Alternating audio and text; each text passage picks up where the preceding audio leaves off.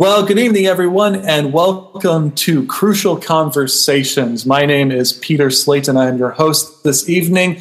And joining me tonight, we have a couple, well, one different pastor, one pastor joining us from last week. We have Pastor Peter Ill of Trinity Lutheran Church in Millstadt, Illinois.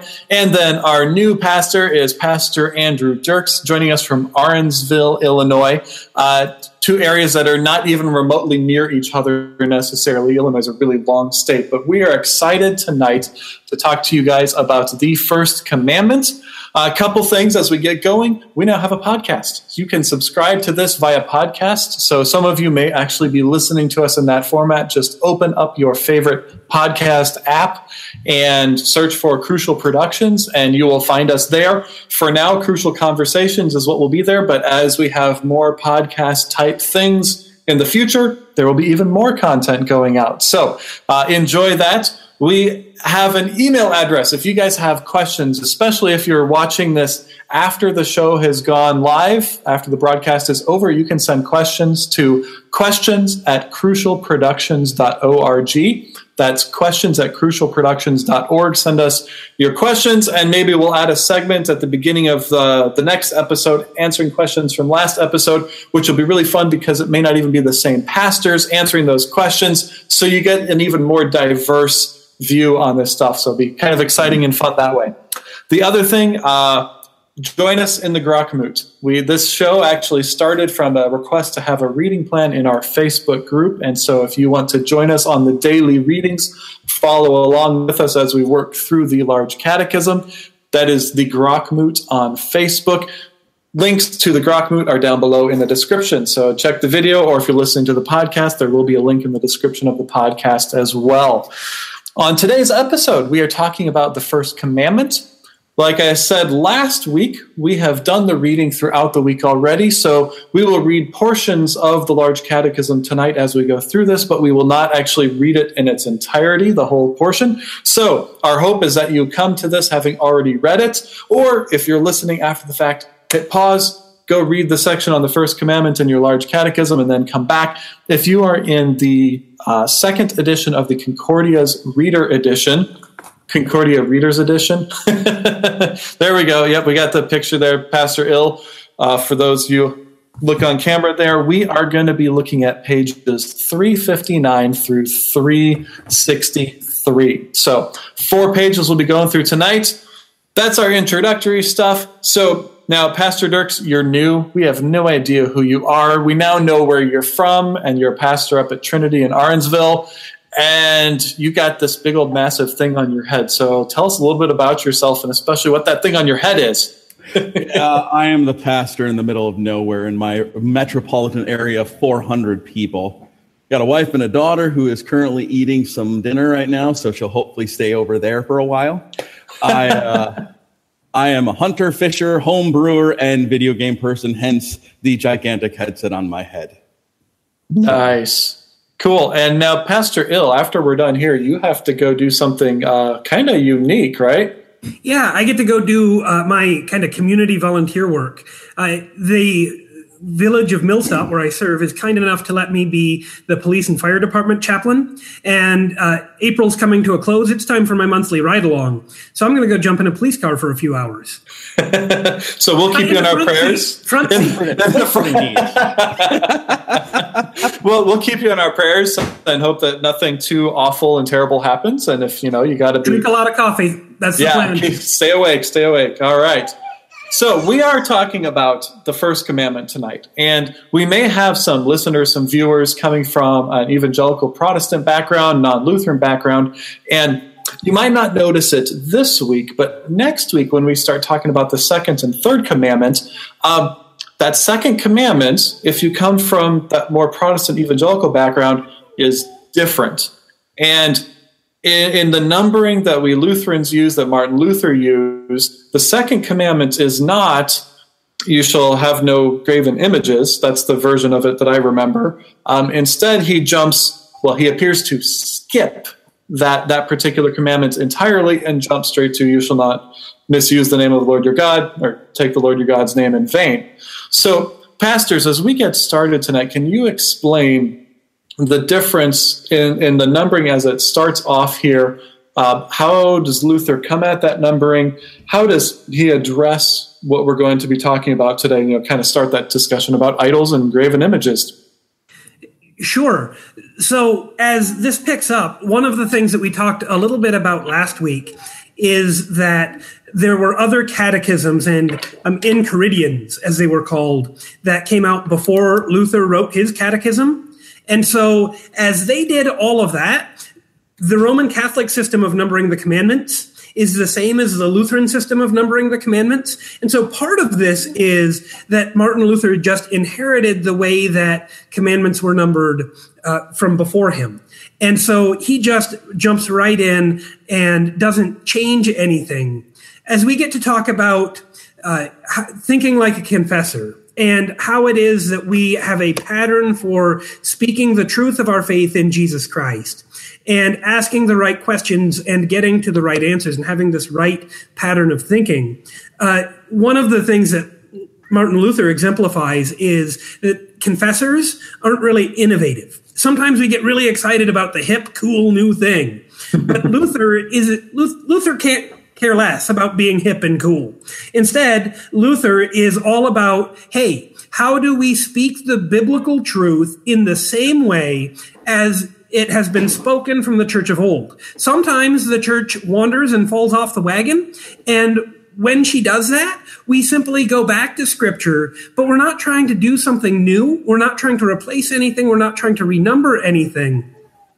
And so instead of this, we end up with uh, talking about, hey, this is the way the church has always confessed the faith. And for Luther and for the other confessors, it's really important. We're not doing anything new. We're doing the same thing, and we're just going back again and again and again to Scripture.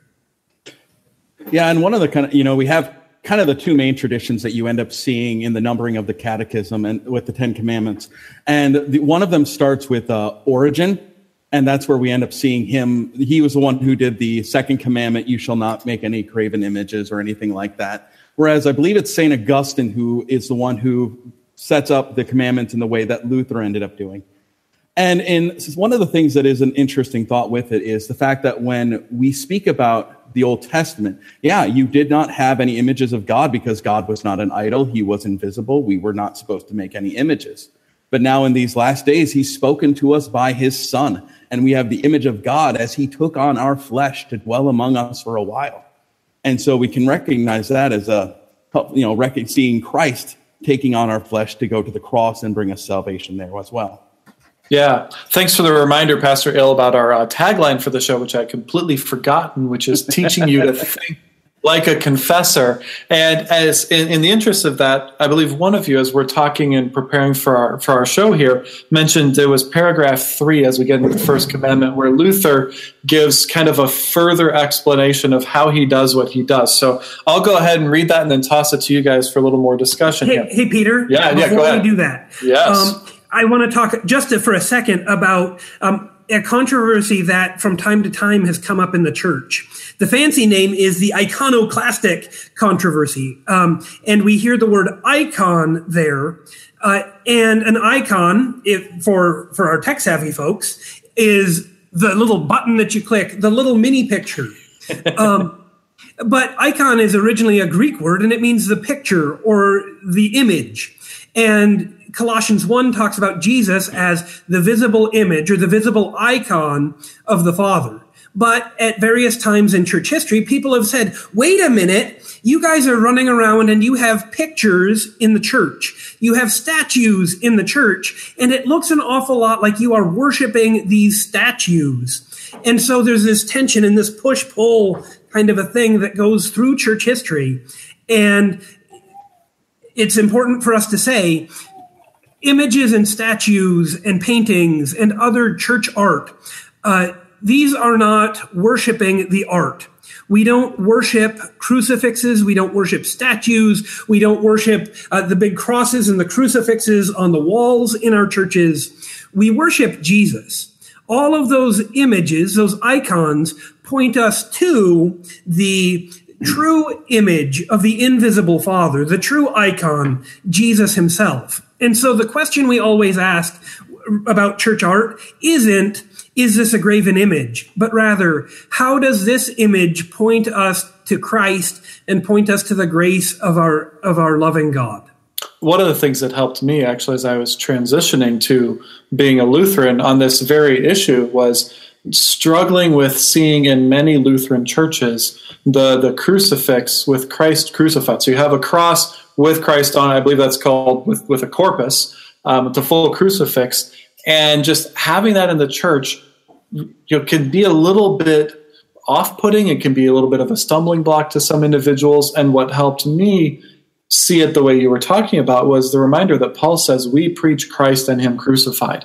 And recognizing that this crucifix is simply a visible reminder of what it is that is being preached in this church, hopefully being preached in this church, is Christ and Him crucified, combined with my discomfort over seeing that could also be a way for me to recognize my own sinfulness in that I'm uncomfortable seeing Christ dead on the cross.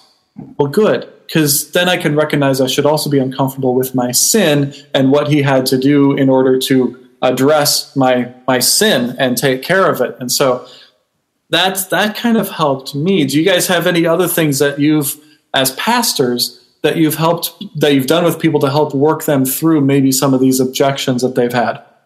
I know when I first added a crucifix into the sanctuary at my congregation, I had someone who brought up the story of her mother, I believe, who was in the, a Roman Catholic hospital. And she had, there was a crucifix in the room, and the lady said, I don't want that in my room. I believe in a risen Jesus. Hmm. And it was a, taking the time to speak through, you know, of, of course we all do.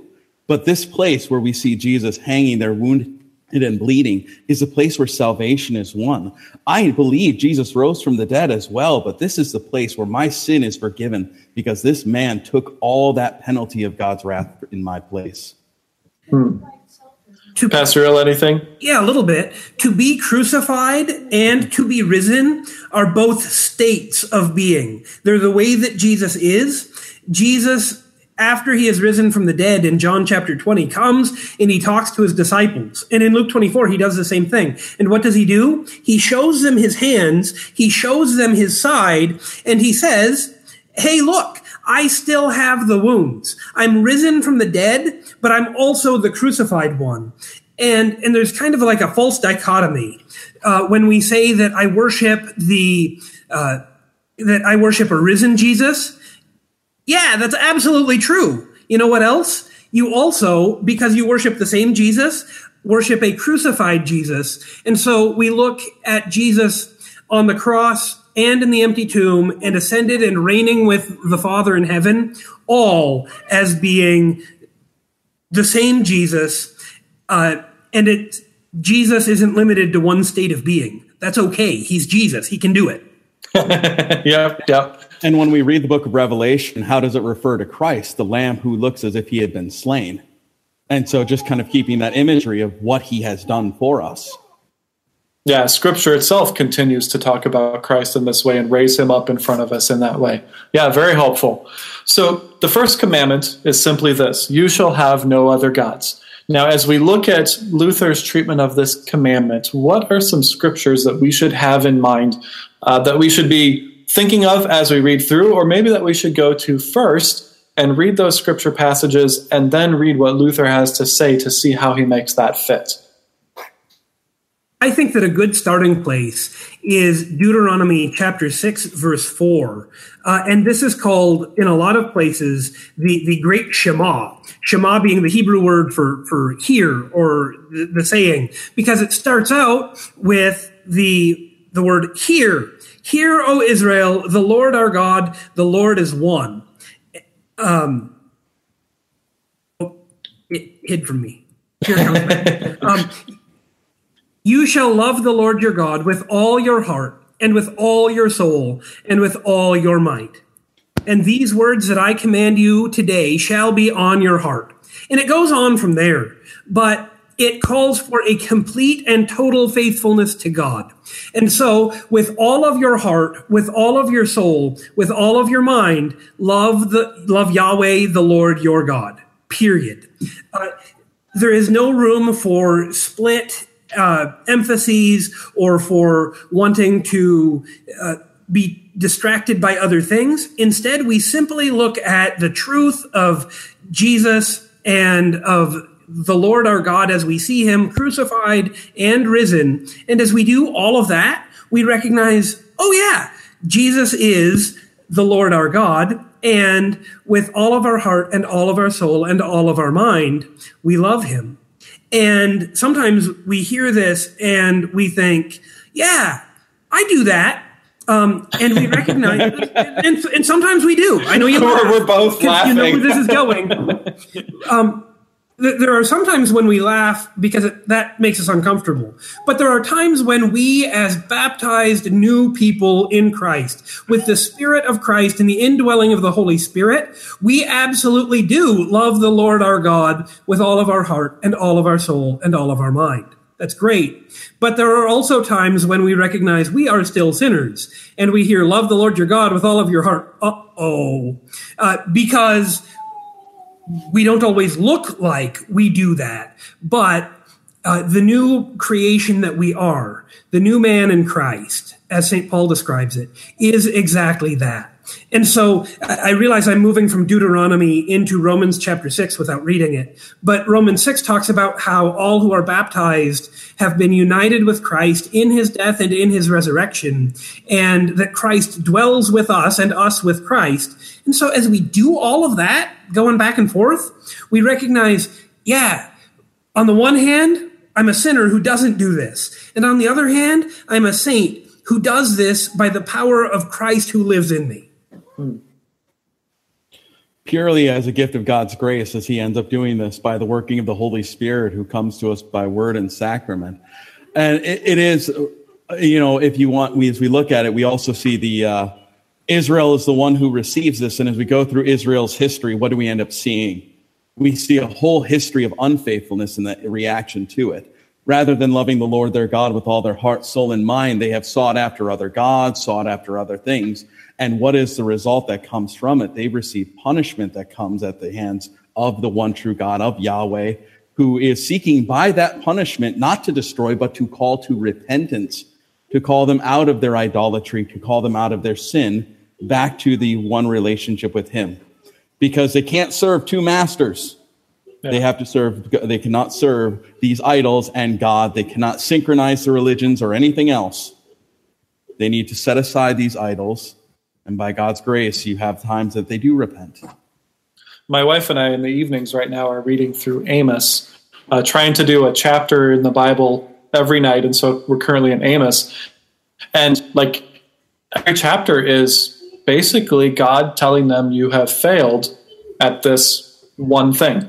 You, here's all the other gods. Here's all the other things you've put before me. Here's all the things that you are trusting instead of me. And frankly, it's rather depressing.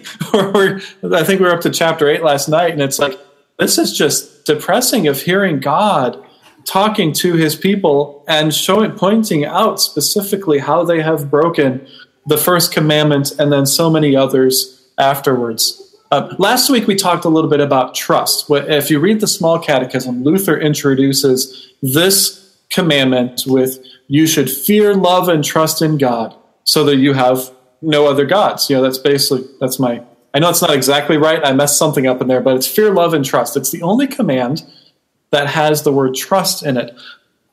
So when you guys were sharing just now, there was a lot of you know, how, how do we find that trust? What does that trust look like? Um, how does that manifest itself in terms of idolatry? So let's think the relationship between trust and idolatry, I guess, is where I'm you know, hoping we can talk a little bit here.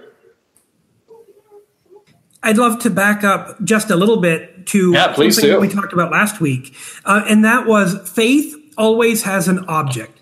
Faith is always in something, and we talk a lot about believing and today it's cool for us to talk a little bit about, yeah, I believe. Well, that's cool, but what do you believe in? It's really not possible for us to believe without believing in something and having something as the object and the end point of our faith. And so uh, this is something that Luther kind of brings out. And I know we're not reading through the whole thing. Can I read the first couple of paragraphs of the, the large catechism on the first commandment, though? Yes. And then okay. read, there's one sentence in paragraph 20 that I want to read that actually makes your point too. But you okay. start first. Okay. So Luther starts out You shall have no other gods. What does this mean? You shall have me alone as your God. What is the meaning of this? And how is it to be understood? What does it mean to have a God? Or what is a God? Answer. A God means that from which we are to expect all good, and in which we are to take refuge in all distress. So, by the way, notice the use of the word all there, just like yeah. how Deuteronomy 6 4 talks about loving the Lord your God with all of your soul, and uh, sorry, with all of your mind, all of your heart, and all of your soul. Um, so, to have a God is nothing other than trusting and believing Him with the heart. I have often said that the confidence and faith of the heart alone make both God and an idol. If your faith and trust is right, then your God is also true. On the other hand, if your trust is false and wrong, then you do not have the true God. For these two belong together, faith and God. For uh, Hebrews 11 6. Now, I say that whatever you set your heart on and put your trust in is truly your God. And so now we think a little bit about uh, the way we've been talking about uh, graven images. A lot of times people want to say, oh, this commandment is about having no idols and having no little statues that I bow down to and worship here in my dining room next to the toaster or anywhere else. But instead, podcast listeners, I apologize. I'm sitting in front of my toaster because this is the best spot in my house for this. Um, it's right there. Uh, anyway, we uh, when we trust in something to take care of us, we make it our God and we make it an idol. We don't cause God to be God. Him being God takes care of that. But when we have our trust and our faith in the right place, then we recognize He is God. But we oftentimes make gods for ourselves by trusting in them. And that's not limited to idols or statues or pictures. That can be myself my happiness, my money, my contentment, my family, my occupation, and the list goes on and on and on. Uh, but that's really what Luther is getting at is an idol can be anything. Don't just think about a statue. It's anything that that you give your trust to.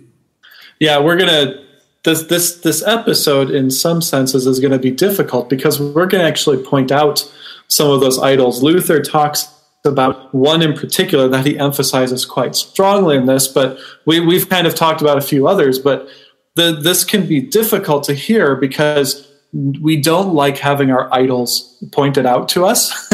that thing which in which we have placed our trust instead of God, when that gets pointed out to us, we usually, um, as the sinners that we are, respond, you know, with a little bit of uh, anger maybe pushing back a little bit.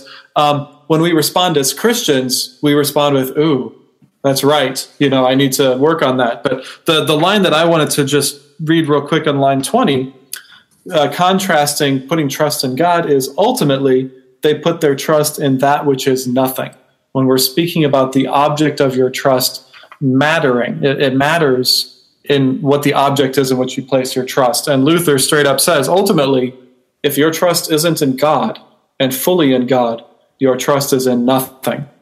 Pastor Dirks, anything you want to add to the conversation here at this point? Well, it's always interesting, and I, this is probably leading into what we are going to be going into next, but just recognizing when scripture talks about things, and money was the example that got brought up already. When it speaks about some of these things, it's actually spoken about in some level as a liability. Because while it is a gift from God, while mammon is a gift that God gives to be used for an appropriate purpose, there is that temptation to start to think, hey, I'm great, I'm something, because we have whatever wealth, fame, power, or whatever it may be, thinking that that thing will take care of us, even though when we drop dead, it's not going to do us any good. yeah.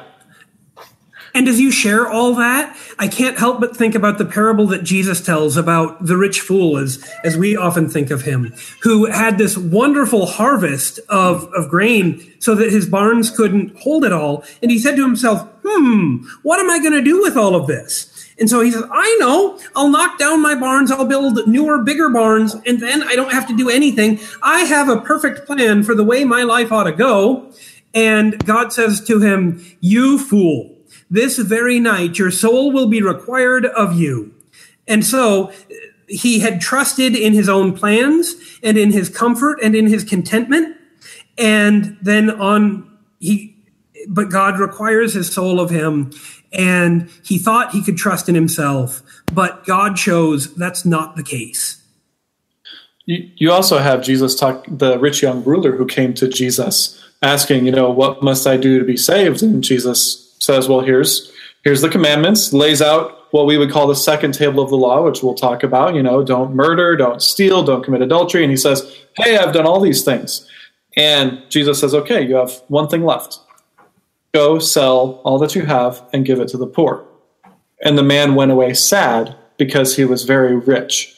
Now, is that an example of Jesus pointing out an individual whose faith and trust was in their riches and that's why he walked away sad? Is that something we should draw out of that, or is there something else going on there?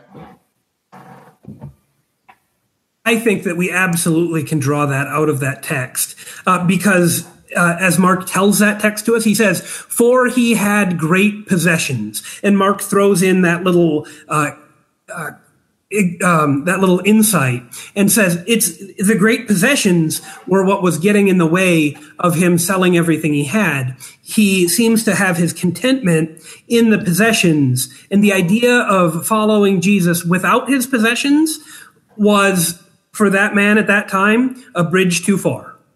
Yeah, yeah. Pastor Dirks, what are your thoughts? One more rich man to bring up, since we brought up a couple of them, and is in uh, Luke 16, as Jesus is talking to the Pharisees who were lovers of money, the rich man and Lazarus. And as you hear this, you know, the parable is you hear this rich man who's clothed in every all this fine stuff. He gets to feast sumptuously every day. And on his doorstep is this guy named Lazarus who he ignores the entire time. The dogs are nicer to the guy than the rich man is. Well, Lazarus dies and he goes to heaven, and the rich man dies and is cast out into hell. And it's not, you know, first off, it's not because the guy's rich that he goes to hell. It's because of where he put his hope. You know, he doesn't use the gifts that he's been given for a proper purpose. He puts it into indulging his belly. He, his God is his stomach when it comes down to it. And so much to the point that you notice that as you continue through the parable, the only person with no name is the rich man. Because of his idolatry, his name has been stricken from the book of life, and he is not given a name throughout the entirety of the parable. And so it's just a reminder as to the dangers of idolatry because it sets our eyes on something other than Christ as our place of hope and trust. And this this topic of money is extremely difficult to discuss, uh, especially for us. We're doing this on the internet with computers. I have a smartphone here. I have an iPad. I am in a house. you know, I just all around me, everything screams wealth and toys. I, I, have so much money that there's toys that you know can just decorate that this you area. don't even play with. no, I don't. They sit there. Nobody touches them. they are. They are pretty. On yeah. that I'm at. I mean, I have enough stuff that I am able to at some point I've led to myself to be in this problem because I have an abundance of things, even though I have student loan debt, even though I have other these other things that may be there. You know, when we hear rich, we always try to think of the 1% and we point at the people we are jealous of more than anything else, rather than recognizing we live better than kings have in the past. I mean, we hear of these kings who had all these lavish things set in front of them and go, that's all they had? I mean, I have hot water that comes out of a tube when I turn my faucet. I have free, I have food that can last for a whole bunch of time.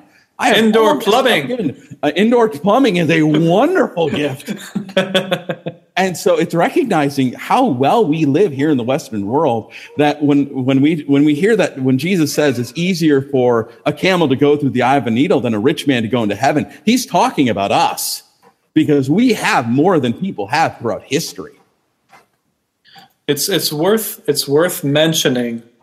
Um, okay, I forgot my thought. I'll come back to that one. Part where this all, Great live. This is oh, wonderful. This will be unedited. Okay, yeah, you One jump thing. in while I try and think. Okay. Um, but a lot of times we think about money as the problem and we start to think about money as being dirty or filthy or unholy. And I think it's helpful too for us to hear what Jesus says about money in the Sermon on the Mount in Matthew chapter 6. Jesus says, Do not lay up for yourselves treasures on earth where moth and rust destroy and where thieves break in and steal, but lay up for yourselves treasures in heaven where neither moth nor rust destroys, and where thieves do not break in and steal. For where your treasure is, there your heart will be also. The eye is the lamp of the body. So if your eye is healthy, your whole body will be full of light. But if your eye is bad, your whole body will be full of darkness. If then the light in you is darkness, how great is the darkness? No one can serve two masters, for either he will hate the one and love the other, or he will be devoted to the one and despise the other. You cannot serve God and money. Uh, and so, what I don't want to say is money is automatically bad, or having stuff is automatically bad, and that we have to uh, go sell everything that we have, and that we need to take that those words that Jesus gave to the rich young ruler as being prescriptive for us for how we have to live our lives. It's okay to have a house. It's okay to have hot water and running water and a car and computers and toys that you don't play with. That's not sinful. What is sinful is putting your trust and your focus and your importance on collecting those things, having those things, maintaining, preserving, and acquiring more of those things. Uh, and so it's not that money is evil, but it is where your trust is. And so often, where you spend your money and how you construct your budget, that is a revelation or can be a revelation of where your priorities are. And if your priorities are ultimately in yourself and your stuff, then you're in trouble. Then you've got a problem. Yeah the uh, oft misquoted text of scripture saying money is the root of evil. No, no, no. The love of money is the root of all evil. And that's the thing that ends up leading to problems. Like you, like Peter said, it's not a thing of, you know, having these gifts is not the problem because you can do very good things with the gifts God gives, but rather recognizing, loving them, putting our trust in them. That's where the problem comes in. Yeah. Now, I remembered what I was going to say, and it's that there are very few instances in Scripture when Jesus talks about money positively. It's it's a lot of it is a warning um, against ultimately placing your trust in it because he knows this is what we're going to do. We will find anything else other than him in which to place our trust. And for myself, I used to lead a lot of short-term mission teams, and I want to I want to bring up an example of where people. I, I think I was in thinking about this commandment this week. I think that's where I made this connection here. When you go on a short-term mission trip, if you're coming from an American, Canadian, you know, generally Western culture, going to a third world country, towards the end of the trip, most people, most Christians, I should say, I'm leading Christian trips, have this kind of crisis point or this difficult time as they're about to leave that country or when they first get back home where they there, there's just this depression of i have so much stuff. These people have nothing. How can they be so happy? They don't have all the things i have. They they don't have the clothes. They don't have the homes. They don't have shoes. They don't have basic health care and there's it really creates a, a kind of crisis in individuals of how do i process that I have so many blessings and these people don't. And I think what's actually going on there is a recognition of where that individual has placed their trust. The fact that this is a crisis for them, that they can't see how anybody else, and I, I should say they, it's uh, myself included, I went through this very same thing, that they can't see anybody else as being satisfied and content unless they're in the same situation that I am, with the same amount of wealth, the same kind of care. That is an indication of where have I placed my trust? That seeing this situation creates almost a faith crisis. For many people, it actually becomes a full blown crisis of faith where they're questioning everything because of this. And so I, I want to use this example for us to transition to Philippians 4 13 because this, I think, gives us a better context in which to understand what Paul is saying. So, pastors, take us to Philippians 4 13 and let's continue discussing contentment and idols and what that looks like. So, who wants to go first in talking about that? Is it okay if I read from Philippians 4? Yes, please. Can I can I start can I get a running start though? Context is always good. Yeah. so and by the way, this is one of my very favorite devotions when I go visit a Christian in the hospital. I love to read from Philippians 4. And as I start to read, they always look at me like I'm stupid, uh, which is a reaction I get used to. But, uh, hey, with, with, a face like this, man. But, uh, but this is a wonderful passage for all Christians to hear no matter what. Philippians 4, starting at verse 4. Rejoice in the Lord always. Again, I will say, rejoice. Let your reasonableness be known to everyone. The Lord is at hand.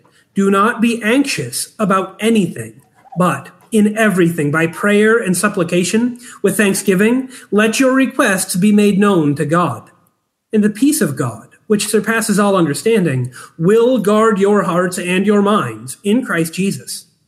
Finally, brothers, whatever is true, whatever is honorable, whatever is just, whatever is pure, whatever is lovely, whatever is commendable, if there is any excellence, if there is anything worthy of praise, think about these things. What you have learned and received and heard and seen in me, practice these things, and the God of peace will be with you. Uh, I rejoiced in the Lord greatly that now at length you have revived your concern for me.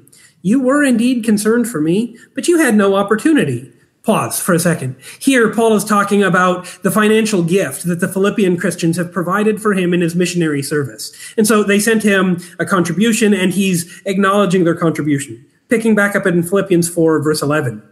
Not that I am speaking of being in need, for I have learned in whatever situation I am to be content.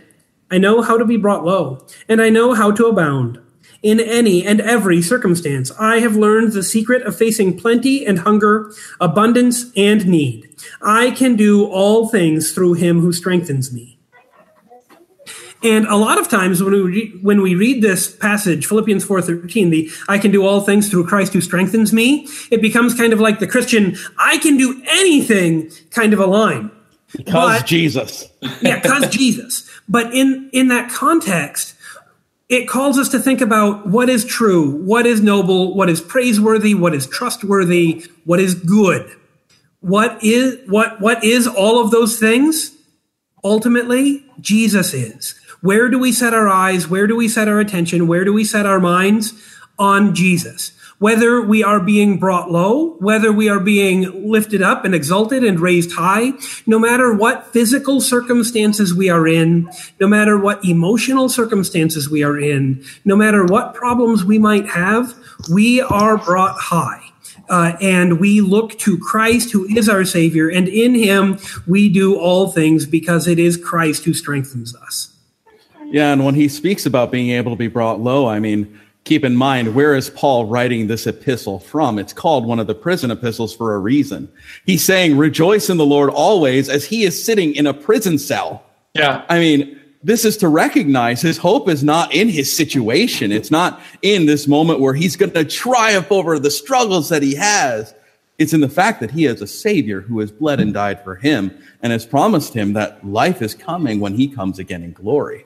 He can be content in any kind of suffering that takes place. And I, I agree with you, Pastor Ill, Ill, just because of the fact I use this one too in some of the conversations. And I actually did it after a couple, te- used this one for a couple, after a couple teenagers died when I had first gotten here in a car wreck. And it's recognizing, and even as we walk through these sufferings, we go through these trials, Christ is with us and we have his promises that endure forever. And there's nothing in this world that can take it away, whether we be rich, we be poor, well off, or in prison. Christ's promises last forever. And we can trust those things above anything else in this world. Amen. As we as we were thinking about how to talk about this, we also were looking at Romans eight thirty two, and I'll I'll read that and then let you guys uh, take it from there. But we have Romans 8, once again, context is good. So I'll at least go back a verse or two here. What then shall we say to these things? Uh, these things being the, the progression of those who are called and justified and predestined, and all this leading to those who are glorified. If God is for us, who can be against us? He who did not spare his own son, but gave him up for us all, how will he not also with him graciously give us all things? Who shall bring any charges against God's elect? It is God who justifies. Who is to condemn? Christ is the one who died, more than that, who was raised, who is at the right hand of God, who indeed is interceding for us. Who shall separate us from the love of God?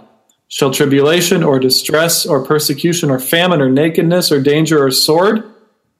No. As, as he goes on, he says no. But the, the key here is will he not also give us, graciously give us all things? Now, Paul, who wrote this letter to the Philippians in prison, being content with nothing, and also being content with much, then says, This God is going to graciously give us all things. If it's all about Jesus, how do we work these? Well, as we were discussing it, how did you guys put these texts together? Because we're still talking about Jesus, so that's good. Um, that may have been a confusing way of phrasing that, but this is why we have show prep, so you guys know what we're actually doing. all right. Who's first? I mean, it comes down to again, you know, um, what saves? What thing actually lasts forever? What thing actually endures? You know, all these other things that we may set our hope on, whether it be stuff of this life or a false god or something like that, none of them actually do any good when it actually matters. Because the day is coming that whether rich or poor, slave or free, or anything else, we're going to drop dead. And on that day, where is our hope going to lie? Where is our hope going to be set? And for us, it is the fact that we can trust in the fact that God did not spare his own son, but rather gave him up for us so that we would be forgiven, that we would have a place where our hope can rest, knowing that the trials we face in this life are here for a moment. Because that's this whole Romans 8 is a wonderful text for talking about you know, why these things happen in this world. Why are the struggles here in this life? You know, they're here because it reminds us that the place where we can put our hope is Christ. The futility of the things of this world, that all of them break, all of them shatter, even our own bodies turn to dust. Hmm. All goes back to make sure that we recognize the place where we put our trust is not in princes, not in Donald Trump or Hillary Clinton or anything else of this world. It's to see Christ and he who has done all these things for us. But I think that our culture uh, pushes back on that because we can we can give really good lip service to um, I shouldn't put my trust in governments or policies or money, uh, and we give we we can say all of that with a straight face, and everybody, Christian and non-Christian alike, wants to uh, say, "Yeah, I'm not beholden to to the man." Um, in fact, I can stick it to the man if I want to. But uh, especially for those who aren't Christians, we they end up focusing not on somebody outside of them, but on somebody inside of them, and they focus on themselves. And I think this is a really good place to say we have kind of this self idolatry where we want to be happy. And so we want to read Philippians 4:13 and Romans 8 in context of, yeah, but how does that make me feel better? And sometimes we want to read Romans 8 and say, "Oh yeah, I like that 37, 38, 39 part about how nothing can separate me from God's love and I can describe exactly what I want God's love for me to be." But that whole part about we are like sheep being led to the slaughter, the suffering stuff, the nakedness and the famine and the sword, eh, I can skip that. Um, because I want to be happy and I want to be content. Uh, I got to read a great book that's all about Luther, the Large Catechism, the First Commandment, and self idolatry. Um, that book is called uh, The Unholy Trinity Martin Luther Against the Idol of Me, Myself, and I. It's by an Australian pastor and seminary professor named Michael Lockwood. Uh, Peter, can we drop can we drop a link into the show notes? Is that able to be sure. done? Yeah, I can okay. do that. Cool. Uh, because it is uh, just a really helpful book that has changed the way that I get to care for the souls that I uh, take care of, um, and and get to go from there. I'm writing notes, so one of you okay. keep talking. cool. I'm dropping you a link right now. All right, done. You don't need notes. Yeah, cool. So one of, one of the one of the it's easier. Let me put this way: it's easier to point outside myself at when I place my trust in money, uh, when I place my trust in my job, um, even as difficult as it can be to see those it is, I think this is partly where we were starting to go with, with Lockwood's book here. It's harder to see how I actually just make myself God. Um, and we usually do this uh, in a way where we are we are the authority who determines what is or is not God's will, what is or is not sinful. Maybe it's a, another way that we can place that where we no longer ask, what is God's will for me in this? but we look at what is my will in this and how can I justify it uh, before God or before man. What is talk, talk about that a little bit? Is that something you guys see? Is that an is that an accurate portrayal of what we tend to do? Um, am I overstating anything here? What talk, talk a little talk back, fight, push back if you need to. no, I'll agree with you completely. One of the one of the moments you see this happen most clearly is a lot of times where we see the connection between the third commandment here with the first, because, you know, we haven't really gotten to, to talk about it yet, but the first commandment's in every single other commandment. That's why Luther, when he writes each of the meanings, we should fear and love God because every single commandment ties into the first commandment. What was the idol that was more important than what God had said? But when we when we look at the third commandment, which is about hearing the word of God and believing it, I mean, one of the things that naturally happens to us sinners is when we hear the word of God condemning that thing that we like, yeah. our natural reaction is not to go, Lord, have mercy on me. Our natural reaction is that jerk just doesn't get it. That pastor who said this stuff is just a, he's just too old. He's just too young. He's just some. He's a legalist. Just, he's know. a pietist. Yeah. I mean, we've got all sorts of Lutheran labels we throw at people like that too. Exactly. it, it's it's really kind of a moment where our we expose our own desires being pitted against Scripture when we ourselves get defensive when the Word of God calls us out for our sin instead of saying, "Lord, have mercy." Yeah. And a kind of another form of this that I you know we talked about a little bit during show prep was talking about how you have people who will say, "Well, the Bible contains God's Word, but not all of it is God's Word because it's written by man." well, who's now the arbiter of what is true and what is not? And what should, what should be there and yeah, different stuff. It all comes back to what I decide what is right. And so it ends up being this moment where G- when Jesus starts to look a lot like me, I think I need to really take a look at myself and see where I'm falling short because I'm making Christ secondary, my servant, instead of recognizing him as God.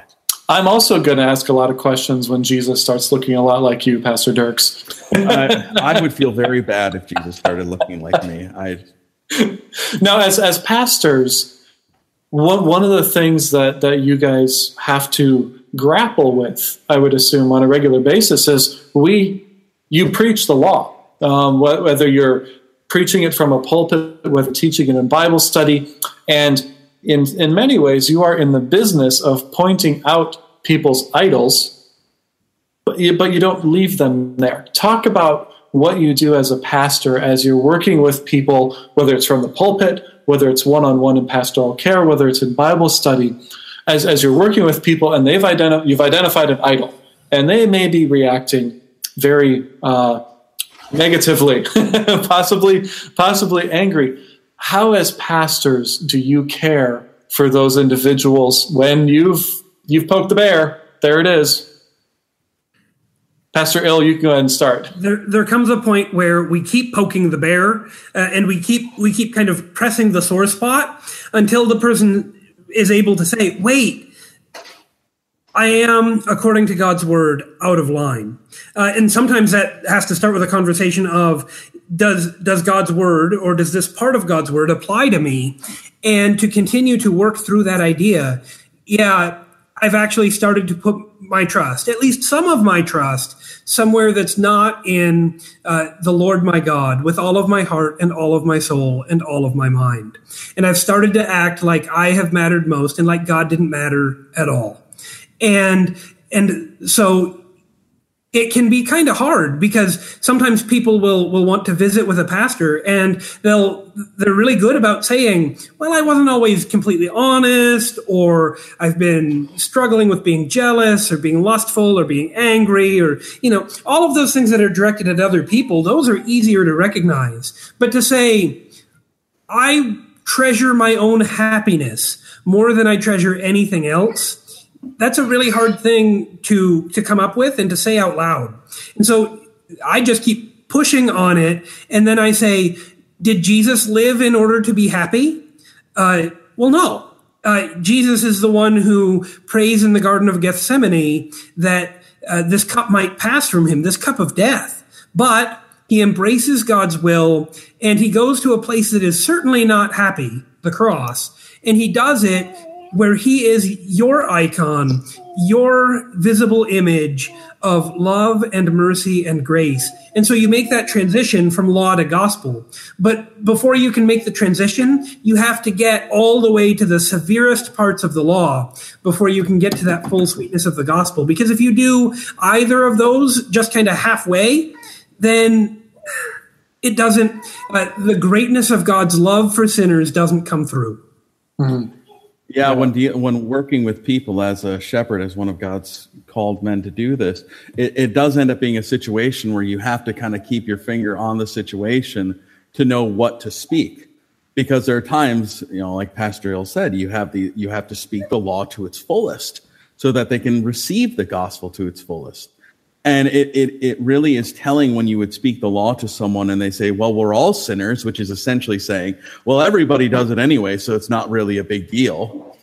In that case, you still have to apply the law and speak firmly as to what God has said. Whereas someone crushed by that recognition, which takes a lot of effort to work towards it because we, we are spoon fed. You got to be happy. You got to do good stuff. You got to enjoy your life now it takes a while to get there, but then when they see that in themselves and recognize that guilt, to be able to turn and receive forgiveness as they look to the one who died for them. And it doesn't always get to the gospel, unfortunately. Sometimes people will say, no, no, no, I can't take it anymore. And they will, uh, they'll stop the conversation in one way or another because they don't want, uh, the human self doesn't want to admit their own sin, and so they they hang up and they stop.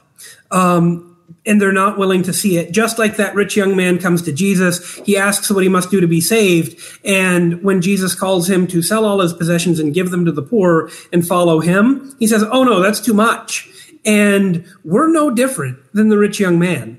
Um, and this isn't just the people I care for. This is me too. Uh, today, I got to go talk to my pastor and I got to say, I've lived like God didn't matter and like I mattered most. Pastor, hear my confession and pronounce forgiveness in order to fulfill and complete God's will.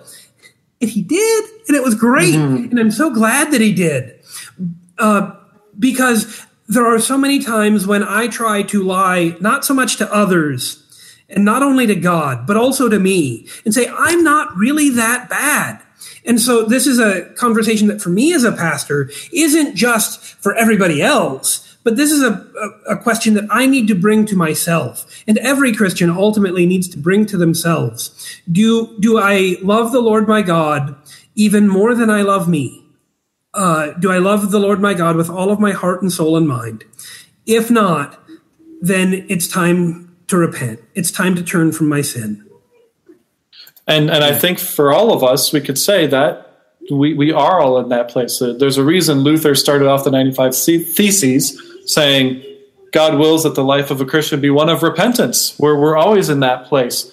Um, there are, there are uh, let's talk a little bit and Pastor Dirks, I know you have something to add that might actually fit in with what we're talking about here. Um, let's talk a little bit about specific idols that might be specific to Americans today. A, a, large part of our audience is here in the United States, where we currently are located. Uh, maybe that'll change in the future in terms of where our audience is, but right now it's in the United States. And I know for myself, as I'm looking at our culture around us, uh, Christian culture in particular, uh, the First and Second Amendment are big issues in the news. The First Amendment, uh, sorry, the first one being the freedom of religion, second one being the right to bear arms.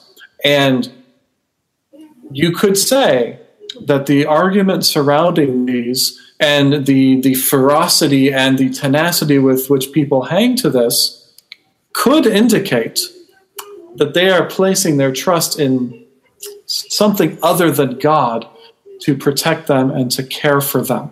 Uh, is is that an accurate way of, of saying that? Um, have I picked two issues that might be a little too hot to, to bring up right now? The fact that they're hot shows that they're good issues to bring up. Uh, you talked before about when when you get a reaction, when you start to poke the bear, uh, when people get uncomfortable, it's because you're starting to get closer and closer to their idols and their false gods. Uh, and I think you're absolutely right. That that idea of the freedom of speech and freedom of religion, that idea of the right to keep and bear arms, uh, those are things that can become idolatrous on both sides of the political divide. Take your pick. Um, there are all kinds of challenges that come up here. You've identified uh, one place where those idols can come from, but it's not the only one. We got Pastor Dirks gets to be a father while he's on the show here. This is great. We got patient going on. um, so, so what? What? Let's let's talk about a little bit about some of the phrases well, is this a helpful way of thinking about? Are, are there phrases that people will use when talking about things that may be idols that can can help us, you as pastors, especially, but I, I know us as Christians. If we're, if this if we're learning to think like a confessor, how do we confess the faith? How do we confess it well? How do we confess it clearly? How do we confess Christ? Um, part of this is as we are talking to our friends and our neighbors within our vocation. Pastor Dirk says, You are teaching your children as I teach my children, and, and all this stuff. Um, um, what, what can we do to help people work through idols that they may have in their life? Uh, we're not all pastors where people are coming to us for private confession absolution. We're not pastors where we are preaching from the pulpit. Uh, I'm, I'm a layperson who may encounter this in my daily daily life with my friends and family. Uh, what what can I do? How can I help? I didn't hear the whole question, but one of the things that means this answer will be awesome. It'll be perfect. Woo! Uh, I mean, when speaking about how do we work with it for our children, for our family, our friends, I mean, one of the first things to kind of recognize is, you know, as cliche as it sounds, modeling some of it to your family. I mean, being willing to show your children what it means to teach your children to pray, teach your children to read the scriptures to learn more about Jesus, bring them to church to recognize this is the place where God dwells. And when you have something else that's going on Sunday morning, sorry, other thing, we're going to worship instead of going to whatever sporting event or whatever else it may be. Um, stepping a little bit further, helping the kids to see how, you know, when we have those times when something becomes more important to us than Jesus, to show them how do we repent? What do, how do we do go through this? And then reminding them of the Savior who loves them. Um, go ahead, Pastor Hill. oh, okay. Um, it's it's one of those things that uh, as a pastor I get to model this to my congregation. Um, I I don't I don't have kids, so I, I don't get to model it to them. But I think one of those things is being able to, in appropriate ways, being able to share with my congregation that this is a struggle that I face too. And this, uh, here are the places that you go when you are guilty of loving yourself more than you love God. You you go to your pastor and you confess your sins and you receive absolution. You go to the Lord's Supper, where He gives you His body and His blood, uh, calling you both to confess who He is and to receive that forgiveness of sins and to have that continual washing and restoration that works uh, from Him uh, through your lips and all the way through you.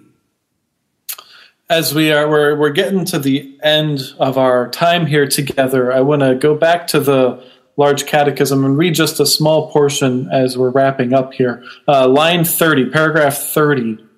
Uh, there is a passage from Exodus 20, verses 5 through 6. I, the Lord your God, am a jealous God, visiting the iniquity of the fathers on the children to the third and the fourth generations of those who hate me, but showing steadfast love to thousands of those who love me and keep my commandments. Luther, down in line 32, says, Learn, therefore, from these words, how angry God is with those who trust in anything but Him. And again, learn how good and gracious He is to those who trust and believe in Him alone with their whole heart, as we talked about in Deuteronomy 6.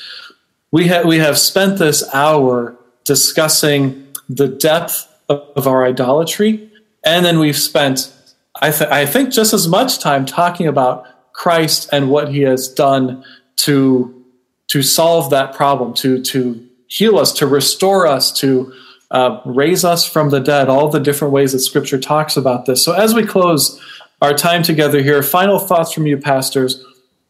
What hope can you give to individuals who are, are listening who are reading scripture, who are reading this first commandment and realizing how utterly they fail at it. And maybe not only how utterly they fail, but realizing I don't even want to keep this commandment. My sin, my idolatry is so deep that if I am honest with myself, I don't want to. I like serving myself. As we close, what words of, of, of advice, of gospel encouragement would you give to such an individual? I told you the narrative I was bringing up because it's one of my favorite Old Testament readings ever. First Samuel chapter five. After you know, have Eli and his sons. Eli's sons are the worst priests that they really get. They are all about getting stuff for themselves. Well, they go to battle with the Ark of the Covenant. They get killed. The ark gets captured. Eli falls backwards and breaks his neck because he's fat. You have all this stuff that happens. And the Philistines bring the ark of the covenant over to the temple of Dagon. And once they, they go home, they go to sleep, they come back the next morning and the idol of Dagon is bowing down before the ark of the covenant. Well, they kind of react weird. So they put it back up and they go about their own business. The next day they come in again. The idol of Dagon has fallen over. Its head broke off. Its arms broke off. The Philistines start getting hemorrhoids and also other sorts of plagues start happening among them. And it is a realization going through all of this is that when we are in sight of the true promises of God, we realize just how temporary, how in the end worthless all of these other idols we can have are when the day comes, when Christ comes again, how much money we have, how much fame, how much entertainment, how much time that we've gotten to do, and even potentially our own families and other idols that show up, that doesn't save. On the day when Christ comes again in glory, the thing that saves are his promises. And all those other things that have been exposed for the counterfeits, the fakes, the temporary things that they are, will be put to shame by the true and eternal promises that are in Christ who endured the cross so that we would have salvation, who rose to show the resurrection that we get to look forward to. The stuff of this life is here for a moment, but the promises of Christ endure forever. And he has said, You are forgiven by his blood. Hmm. Amen. Amen. Pastor Ill, any final thoughts for us today? Uh, when we have those doubts about, uh, I'm not sure I want to give up this this sin and I'm not sure I want to give up my, my self importance. Welcome to the way that Paul talks in Romans 7, where the very things he doesn't want to do are exactly what he does. And what he doesn't want to do, wait, I got it messed up again. Um, anyway, the Christian life is that constant push pull. The old sinful flesh doesn't want to stop sinning, but the new creation that Christ has made us does. And Christ fulfills his word, and Christ leaves us with that comfort and assurance. Thanks be to God. Amen. This has been Crucial Conversations. Uh, I'm your host, Peter Slayton, and joining us today has been Pastor Peter Ill of Trinity Lutheran in Millstadt, Illinois, and then uh, Pastor Andrew Dirks of also Trinity Lutheran in Arenzville, Illinois. Thank you both for joining us uh, for the wonderful conversation, encouraging us, uh, spending time learning to think like a confessor. Uh, join us next week. We will be talking about the second and third commandments. Pastor Dirks will be back with us, and we'll be introducing Pastor Steve Andrews as our two guest pastors next week. If you are listening, um, subscribe to our podcast. If you want to join the discussion throughout the week and you're on Facebook, join the Grok Moot on Facebook. Links are in the description below. And we're also going to be adding the link to that Lockwood book that Pastor Ill mentioned. Thank you once again, everyone, for joining us tonight, and we will see you next week.